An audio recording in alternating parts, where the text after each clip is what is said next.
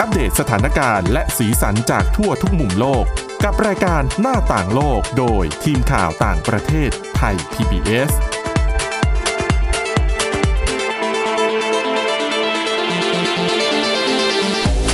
สวัสดีค่ะ ต้อนรับคุณผู้ฟังเข้าสู่รายการหน้าต่างโลกนะคะ มาอัปเดตสถานการณ์และสีสันจากทั่วทุกมุมโลก กับทีมข่าวต่างประเทศไทย PBS ค่ะ เราพบกันทุกวันจันทร์ถึงศุกร์นะคะ เที่ยงถึงเที่ยงครึ่งค่ะ วันนี้ก็อยู่กับทีมข่าวต่างประเทศเหมือนเดิมนะคะ มีน้องฝึกงานมาช่วยเล่าเรื่องราวที่น่าสนใจด้วยอีกหนึ่งคนนะคะ ค่ะ วันนี้อยู่กับคุณจิรศักดิ์จันแก้ว ดิฉันวินิษฐาจิตกีนะคะ แล้วก็น้องเอิร์ธค่ะ ค่ะ สวัสดีค่ะ สวัสดีค่ะ สวัสดีครับ อ่ะ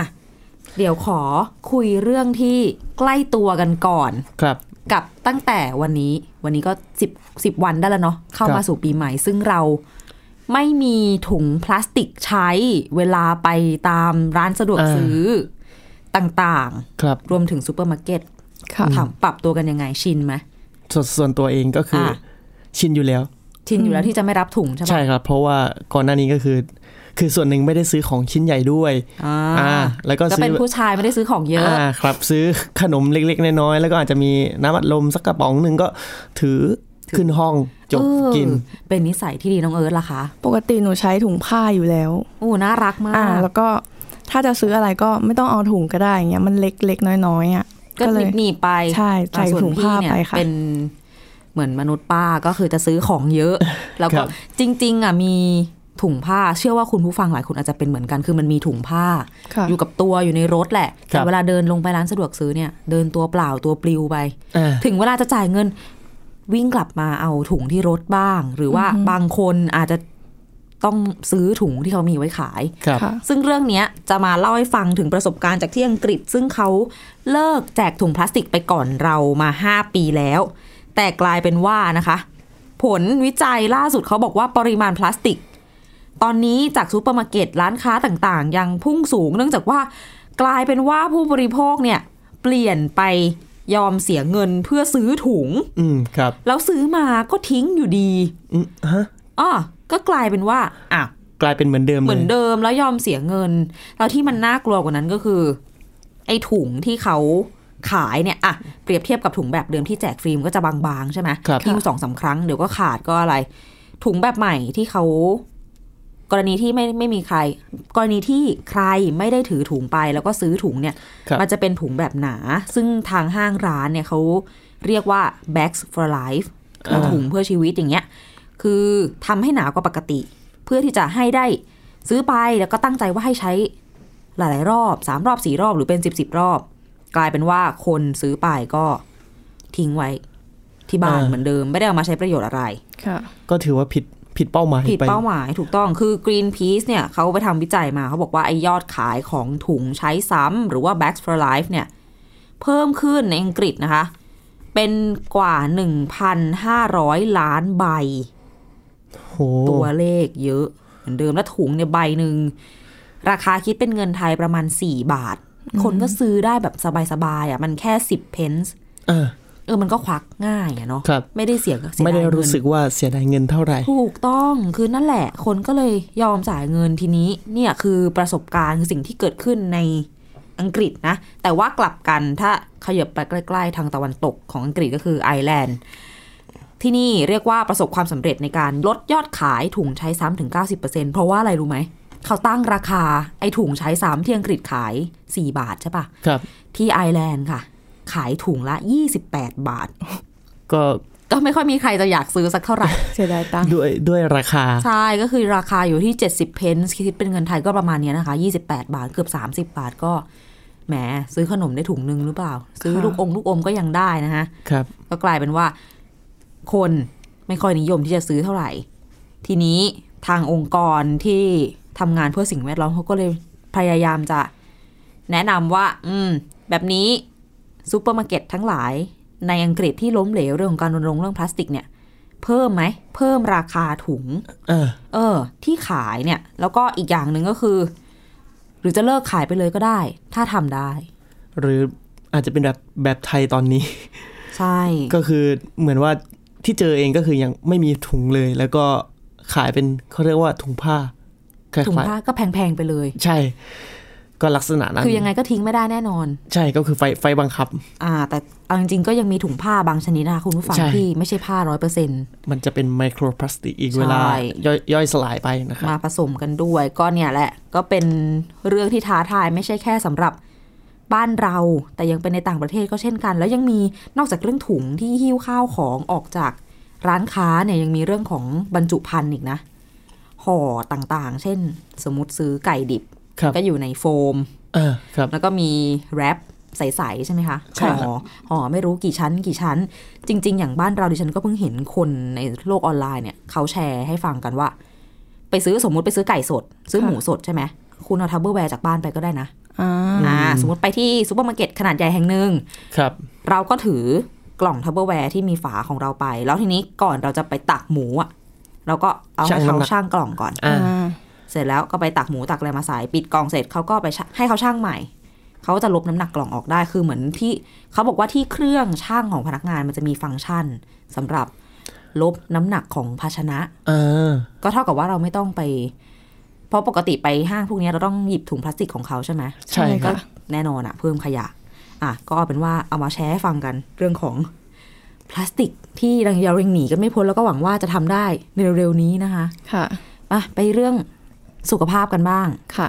เป็นเรื่องฟาร์มผักยุคใหม่ใช้พื้นที่น้อยของประเทศสิงคโปร์ค่ะ ค่ะ คือสิงคโปร์เนี่ยเป็นประเทศเล็ก ๆ ก็เลยมีทรัพยากรจำนวนจำกัดค่ะ อืม แต่ในทางกลับกันประชากรก็หันมาปลูกผักรับประทานเองกันมากขึ้นค่ะ ครับ เมื่อประมาณ 15 ปีที่แล้วนะคะ ทางรัฐบาลสิงคโปร์เนี่ยมีประมีโครงการสนับสนุนการปลูกผักทั่วประเทศค่ะ ในตอนนั้นอะชมชุมชนที่ชานเมืองก็มารวมตัวกันปลูกผักไม่ต่ำกว่าประมาณ 1,000 กว่ากลุ่มเลย ซึ่งตอนนั้นก็กลายเป็นแบบว่า ประเทศสิงคโปร์เนี่ยสามารถผลิตอาหารปลอดสารพิษ รับประทานเองกันในประเทศได้ โดยที่ไม่ต้องพึ่งพาการนำเข้าจากประเทศเพื่อนบ้านเลยค่ะ แล้วตอนนี้ผ่านมา 15 ปีแล้วนะคะ การปลูกผักในสิงคโปร์เนี่ยก็ไม่หยุดพัฒนาค่ะ ล่าสุดมีการนำเทคโนโลยีเข้ามาช่วยเพิ่มผลผลิตค่ะ แต่ว่าลดพื้นที่เพาะปลูกแล้วก็ลดการใช้น้ำค่ะ อืม และสิ่งสำคัญนะคะก็คือจากที่ปลูกผักกันในชุมชนชานเมืองอะค่ะ อ่ะ ก็กลายเป็นว่ามาทำฟาร์มผักในเมืองกันมากขึ้น อืม เกษตรกรก็หันมาทำฟาร์มผักบนดาดฟ้าของอาคารจอดรถกันมากขึ้นค่ะ เรียกว่า City Ponics Farm นะคะ ซึ่งตั้งอยู่บนพื้นที่ประมาณ 1,800 ตารางเมตรของดาดฟ้าอาคารจอดรถในย่านอังมอร์เกียวค่ะ อืม ก็ด้วยความที่ที่น้อย ใช่ อาคารสูงเยอะ ใช่ค่ะ ก็รู้จักใช้พื้น พื้นที่ ที่ให้เป็นประโยชน์ สูงสุด อืม คือ จริง ปกติเราถ้าเราจะปลูกผักอะ่ะ ครับ เราก็ปลูกผักตามหน้าดิน อ่า ราปกติที่ ครับ มันใช้พื้นที่เยอะใช่ไหมคะ ครับ แต่ด้วยความที่ตรงเนี้ยมีพื้นที่จำกัดเขาก็เลยสร้างแปลงผักแนวตั้งขึ้นไป อืม เป็นท่อท่อท่อเชื่อมต่อกันแบบเป็นสิกแซกชั้นๆ ขึ้นไปอะค่ะ ซึ่งแต่ละท่อค่ะปลูกผักในก้อนกรวดแทนดินค่ะ ก็ลดสารปนเปื้อนในดินค่ะ อืม และที่ฐานของแต่ละแปลงผักก็จะมีแทงน้ำใส่อาหารของพืชที่ไม่ผสมยาฆ่าแมลงนะคะ ปั๊มส่งไปตามท่อแล้วก็ถ้าจะลดน้ำก็กดปุ่ม ปล่อยน้ำสารอาหารลงมาตามท่อ แล้วก็ถ้ามันเหลือก็สามารถนำมาใช้ใหม่ได้ค่ะ ก็ไม่มีการปล่อยน้ำเสียอะไรเลย ก็เรียกว่า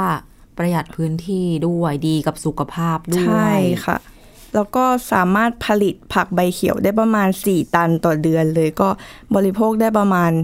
เกือบเกือบ2,000 คน สี่ตันนี่ก็ขายทำกำไรได้ เยอะ น่าจะพอสมควรเหมือนกันนะ นะ ค่ะ ครับ และนอกจากนี้นะคะก็เขาต้องการที่จะบ่มเพาะทักษะการทำฟาร์ม แล้วก็ปลูกฝังความสนใจด้านเทคโนโลยีสีเขียวให้กับคนรุ่นใหม่ เขาก็เลยรับนักศึกษาฝึกงานหรือว่าทำอาทำงานอาสาสมัครให้มาเรียนรู้งานที่ฟาร์มผักนี้ค่ะ ค่ะ แล้วก็จ้างงานผู้สูงอายุเข้ามาทำงานในแปลงผักด้วย อืม เพราะว่าที่สิงคโปร์ก็คนรุ่นใหม่ปฏิเสธไม่ได้เนาะก็ทำงานในอุตสาหกรรม การเงินการธนาคาร กันซะเยอะนะคะ แล้วก็ไม่ได้มีคนส่วนใหญ่ก็ไม่ได้สนใจเรื่องเกษตรกรรมอะไรสักเท่าไหร่ ครับ ค่ะ ยังมีเรื่องราวน่าสนใจเกี่ยวกับสุขภาพมาฝากกันอีก แต่ว่าตอนนี้เดี๋ยวพักกันสักครู่นะคะ กลับมาฟังกันในช่วงหน้าค่ะ หน้าต่างโลกโดยทีมข่าวต่างประเทศไทย PBS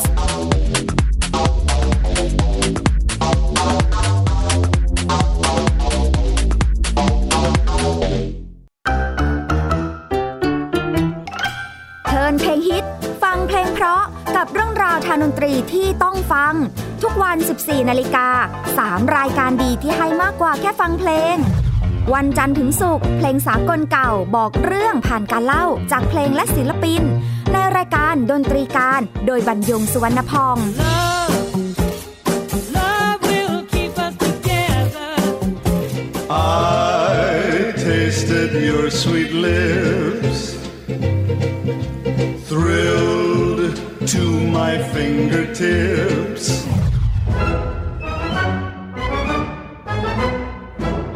วันเสาร์ชั่วโมงดนตรีและเพลงคลาสสิก ที่เล่าผ่านคนดนตรี ในรายการ Gen C and Classical Music โดยนัทถาควรขจร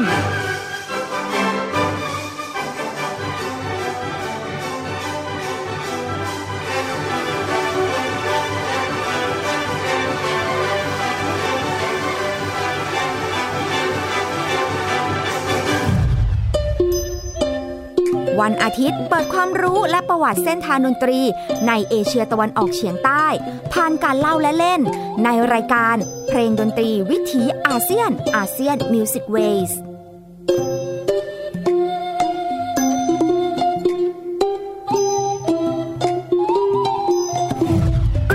ฟังเพลงและดนตรีได้ที่นี่ไทย PBS Digital Radio หรือทางออนไลน์ผ่านแอปพลิเคชันไทย PBS Radio และ w w w t h a i p b s r a d i o c o m ไทย PBS Digital Radio สถานีวิทยุดิจิทัลจากไทย PBS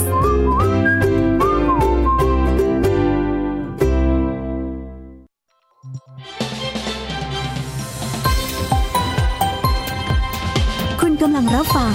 ไทย PBS ดิจิทัล Radio วิทยุข่าวสารสาระ เพื่อสาธารณะและสังคม หน้าต่างโลกโดยทีมข่าวต่างประเทศไทย PBS ค่ะต้อนรับคุณผู้ฟังกลับเข้าสู่ช่วงที่ 2 ของรายการหน้าต่างโลกนะคะ อย่างที่เกริ่นกันไว้ว่ายังมีเรื่องสุขภาพกันอีก นอกจากผัก ค่ะ ปลูกผักกินผักกันแล้วนะคะ มีเคล็ดลับสุขภาพดี รับปีใหม่มาฝากกัน เขาบอกว่าเป็นเคล็ดลับสุขภาพดี 9 ข้อที่ไม่ต้องเสียเงินด้วยนะครับ อ๋อก็สอดคล้องกับเรื่องที่แล้วที่น้องเอิร์ดเล่าให้ฟังกันไป ค่ะ เรื่องของการปลูกต้นไม้ อันนี้เขาบอกเป็นข้อแรกเลยนะ ที่จะทำให้เราสุขภาพดีได้โดยไม่ต้องไปพึ่ง คุณหมอหรือวิตามินอะไรต่างๆ นานานะคะคือ ข้อแรกเนี่ยคือการปลูกต้นไม้ในบ้านนะคะ เพราะว่าเขามีการพิสูจน์กันมาแล้วว่าต้นไม้ในบ้านเนี่ย ครับ ทำให้เราเนี่ยคลายเครียดได้แล้วก็มีความสุขขึ้นได้ในเบื้องต้นนะคะ ต้นไม้เนี่ยช่วยในเรื่องการหายใจของเราด้วย เพราะว่าดูดซับคาร์บอนไดออกไซด์แล้วก็ปลดปล่อยออกซิเจนออกมา ส่วนต้นไม้พืชบางชนิดเนี่ยยังสามารถฟอกทำความสะอาดสารเคมีในอากาศได้ด้วย และที่สำคัญคือ สีสันของใบไม้สีเขียวเนี่ยแน่นอนมองสีเขียวสมมติทำงานล้าๆเหนื่อยๆใช่ไหมก็ เออ มองสีเขียวๆก็สบายตา ช่วยได้จริง ๆ เรื่ จ อง ริ นี้ ง หรือ ค ถ้า บ เป็นดอกไม้สีสันสดใสก็ทำให้แบบรู้สึกมีชีวิตชีวามากขึ้น แทนที่ห้องจะหมนมนๆเบลอเบลอๆอย่างนี้นะคะ ค่ะ ข้อที่สองไม่เสียเงินอีกเช่นกัน คือการดื่มน้ำให้เยอะ อืม ๆ เพราะน้ำเป็นส่วนประกอบสำคัญของร่างกาย ร่างกายผู้หญิงเนี่ยมีน้ำเป็นส่วนประกอบถึง 55%ผู้ชายเนี่ย60%เลยนะ ก็เลยไม่แปลกเลยที่การดื่มน้ำให้เพียงพอเนี่ยจะทำให้เราสุขภาพดี มีพลังงานแล้วก็ช่วยให้มีสมาธิด้วย คือหลายคนถ้าเกิดบอกว่าน้ำเปล่าเฉยๆดื่มแล้วมันเบื่อมันไม่อร่อย ครับ หรือว่าตอนนี้อาจจะเค็มไปหน่อย ด้วยน้ำปลาปลากร่อยเนี่ยนะคะ ครับ อาจจะลองเอาฝานฝานมะนาว ฝานแตงกวา หรือว่าขิงเนี่ยแช่ลงไปในน้ำเป็น infused water หืม เคยเห็นที่เคยเห็นที่โรงแรมใหญ่ ๆ เขาทำกันไหมก็น้ำเปล่านี่แหละใส่น้ำแข็ง อ่าครับ แล้วก็ฝานแตงกวาลงไปมันก็จะมีกลิ่นแตงกวา อ่า นิดนึงอย่างเงี้ย กลิ่นช่วย หรือถ้าเป็นบ้านเรา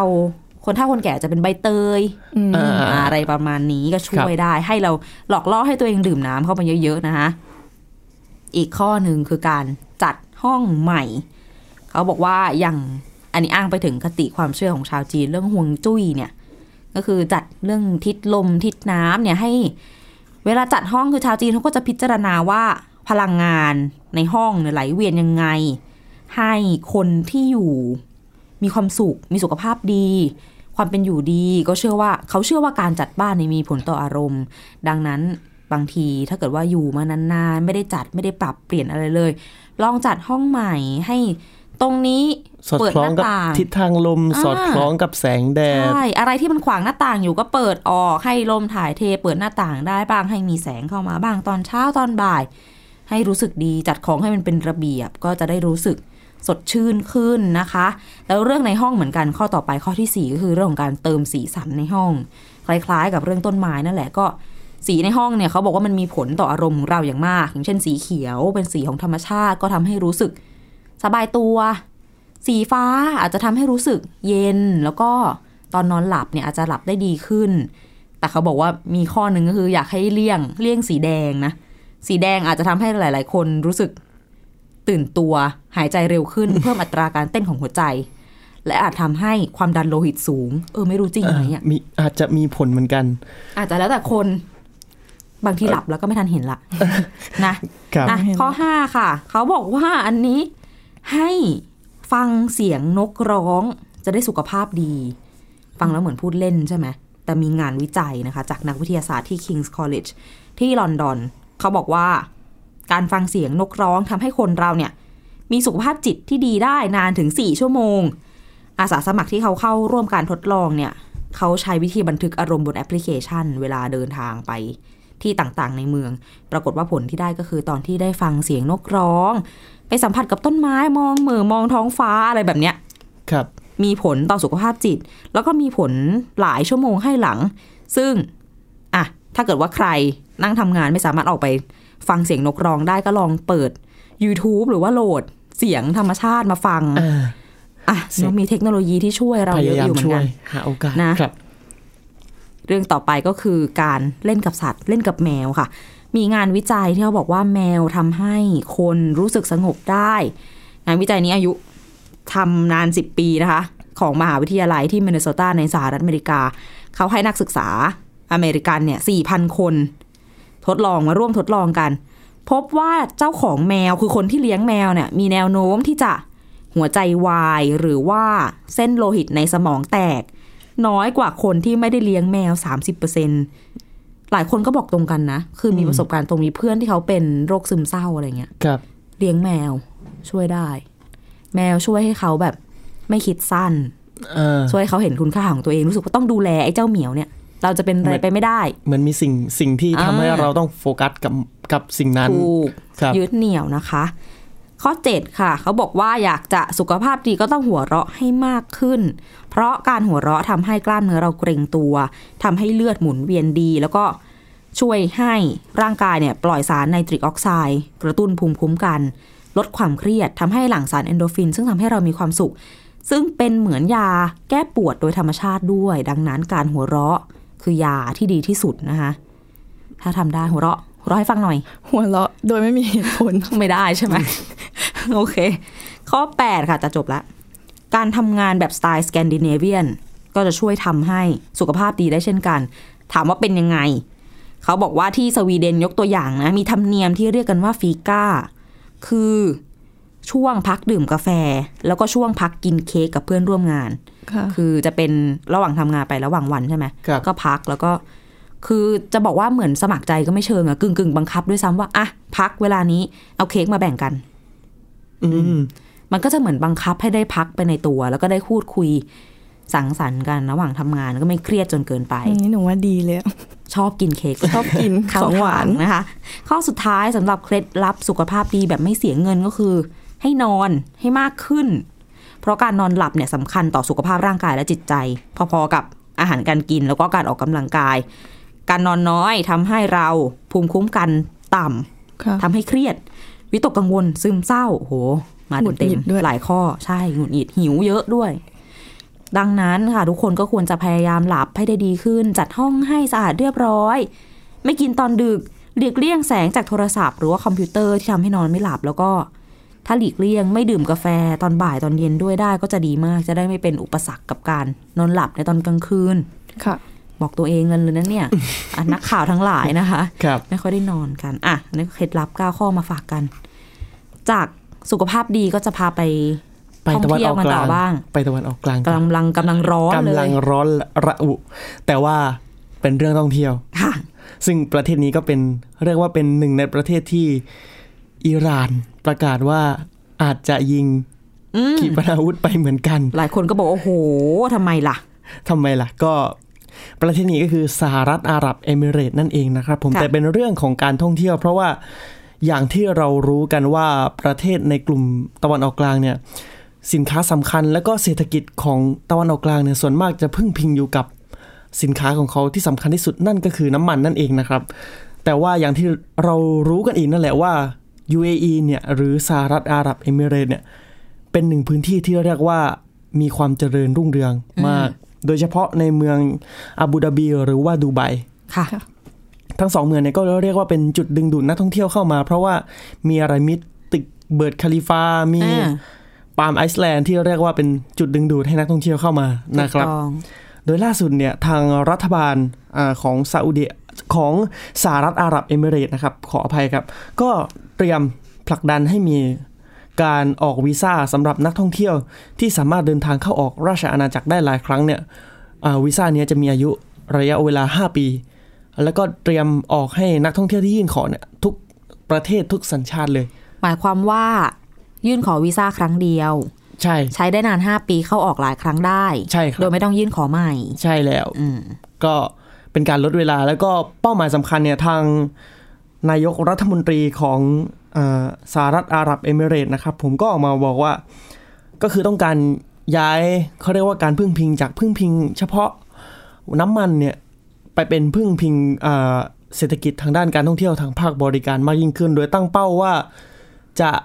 ดึงดูดนักท่องเที่ยวให้ได้ 21 ล้านคนเลยทีเดียวครับ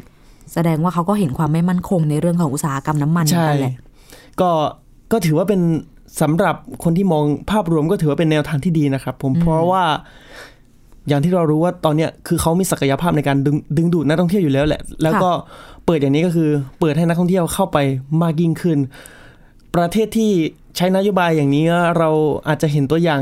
อาจจะไม่ได้เหมือนเป๊ะๆแต่ก็คล้ายคลึงกันนั่นก็คือญี่ปุ่นนั่นเองที่เปิดให้นักท่องเที่ยวเหมือนพึ่งพิงเศรษฐกิจด้านการท่องเที่ยวมากยิ่งขึ้นในช่วงหลังนะครับ อืม โดยการไม่ต้องขอวีซ่า ใช่ ไปได้ง่าย ๆ เลย ครับผมก็อยู่ในลักษณะที่คล้ายคลึงกันเหมือนกัน ก็เป็นอีกตัวอย่างหนึ่งของการปรับตัวในประเทศในกลุ่มอาอาหรับกลุ่มตะวันออกกลางนะครับผม ค่ะ ครับผมก็เรื่องต่อไปเป็นเรื่องราวเกี่ยวกับสุขภาพ เดี๋ยวนี้ฝุ่นเยอะฝุ่น PM 2.5 โหสัปดาห์นี้หนักเหมือนกันหลายคนอาจจะเป็นเหมือนกัน ครับ คัดจมูกเอยไอจามบ้าง คุณวินิษฐาก็เป็นหนึ่งในผู้ที่ได้รับ เป็น ผลกระทบ เหยื่อ โดยตรง ครับ ก็มีอาการคัดจมูกอย่างที่เรารู้กันนะครับผมว่าฝุ่น PM 2.5 เนี่ยทำให้เกิดผลเสียต่อระบบหายใจทางเดินหายใจนะครับผมแต่ ค่ะ มีนักวิจัยนะครับผมนานาชาติเนี่ยนำโดยสถาบันเพื่อสุขภาพโลกแห่งบาร์เซโลนาเนี่ยก็ได้ตีพิมพ์ผลงานวิจัยชุดใหม่ แล้วก็ออกมาบอกว่าประชากรวัยผู้ใหญ่ตอนต้นของเมืองที่มีฝุ่นละออง PM 2.5 ในระดับสูงเนี่ยมีแนวโน้มที่จะมีสัดส่วนแร่ธาตุในกระดูกเนี่ยลดลงลดลงเร็วกว่าปกตินะครับผม ค่ะ ก็อย่างที่เรารู้กันว่า PM 2.5 มันเยอะ แล้วก็เขาเนี่ยไปทำการวิจัยใน 23 แห่งในเมืองไฮเดราบัดของอินเดีย ซึ่งก็ขึ้นอินเดียขึ้นชื่ออยู่แล้วว่าเป็นประเทศที่มีฝุ่นเยอะ หนักหนา หนักหนาเลยนะครับผมซึ่งทำการวิจัยกับแร่ธาตุในกระดูกสะโพก และก็กระดูกสันหลังของชาวอินเดีย 3,700 คน ซึ่งมีอายุเฉลี่ยประมาณ 35.7 ปีนะครับผม แล้วก็เขาเนี่ยได้รับฝุ่น PM 2.5 เนี่ยเฉลี่ย 32.8 ไมโครกรัมต่อลูกบาศก์เมตรต่อปี อ๋อ ก็ถือว่าเยอะมาก ๆ นะครับผมเยอะกว่าที่อนามัยโลกกำหนดไว้ 3 เท่า ค่ะ ผลสรุปก็คือว่า PM 2.5 ค่า PM 2.5 ที่เพิ่มขึ้นทุก 3 ไมโครกรัมต่อลูกบาศก์เมตรเนี่ย จะทำให้ความหนาแน่นของแร่ธาตุในกระดูกของประชากรทั้งชายและหญิงเนี่ย กระดูกเอ่อกระดูกสันหลังเนี่ยครับ ลดลง 0.011 กรัมต่อตารางเซนติเมตร ก็คือแร่ธาตุจะลดลง เท่ากับว่ากระดูกมันบางลง ใช่ครับส่วนกระดูกเอ่อตัวกระดูกสะโพกเนี่ยจะลดลง 0.004 กรัมต่อตารางเซนติเมตร ก็คือมีมีผลเขาเรียกว่ามีผลนัยยะชัดเจนนะครับผม ค่ะ แล้วก็ยังพบว่าไอตัวผงฝุ่นขมเหลาวดำเนี่ยซึ่งเป็นส่วนประกอบสำคัญของ PM 2.5 เนี่ยก็ยังมีความเชื่อมโยงเกี่ยวกับมวลกระดูกที่ลดลงอีกด้วย อืม ก็ เป็นการชี้ให้เห็นว่านอกจากจะส่งผลต่อระบบสุขภาพอย่างที่เรากระทบโดยตรงแล้วเนี่ย เราก็คิดแค่ว่ามันเป็นแค่เรื่องของปอด ครับ แต่ว่าจริง ๆ แล้ว ถึงกระดูกเลย ไปลึกเลยทีเดียว ครับผม อ๋อก็หลายคนฟังแล้วอาจจะตกใจตอนนี้ก็ เราก็ดมกันอยู่ทุกวันนะคะ ก็ยังไงหาทางป้องกันกันหน้ากาก อนามัยที่มีคุณภาพกรองฝุ่น PM 2.5 ได้ก็หาซื้อกันได้เนาะ ครับ นะคะรวมถึงปิดหน้าต่างไม่ออกกำลังกาย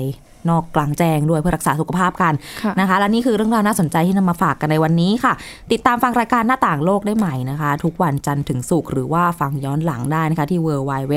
www.thaipbsradio.com ค่ะ หรือจะฟังผ่านพอดแคสต์ก็ได้เพียงแค่ค้นหาคำว่าหน้าต่างโลกนะคะ มาอัปเดตสถานการณ์น่าสนใจและสีสันจากทั่วทุกมุมโลกกับพวกเราได้ทุกวันจันทร์ถึงศุกร์ค่ะ วันนี้ลาไปก่อนค่ะ สวัสดีค่ะ สวัสดีครับ ติดตามรับฟังรายการย้อนหลังได้ที่เว็บไซต์และแอปพลิเคชันไทย PBS Radio ไทย PBS ดิจิทัล Radio วิทยุข่าวสารสาระ เพื่อสาธารณะและสังคม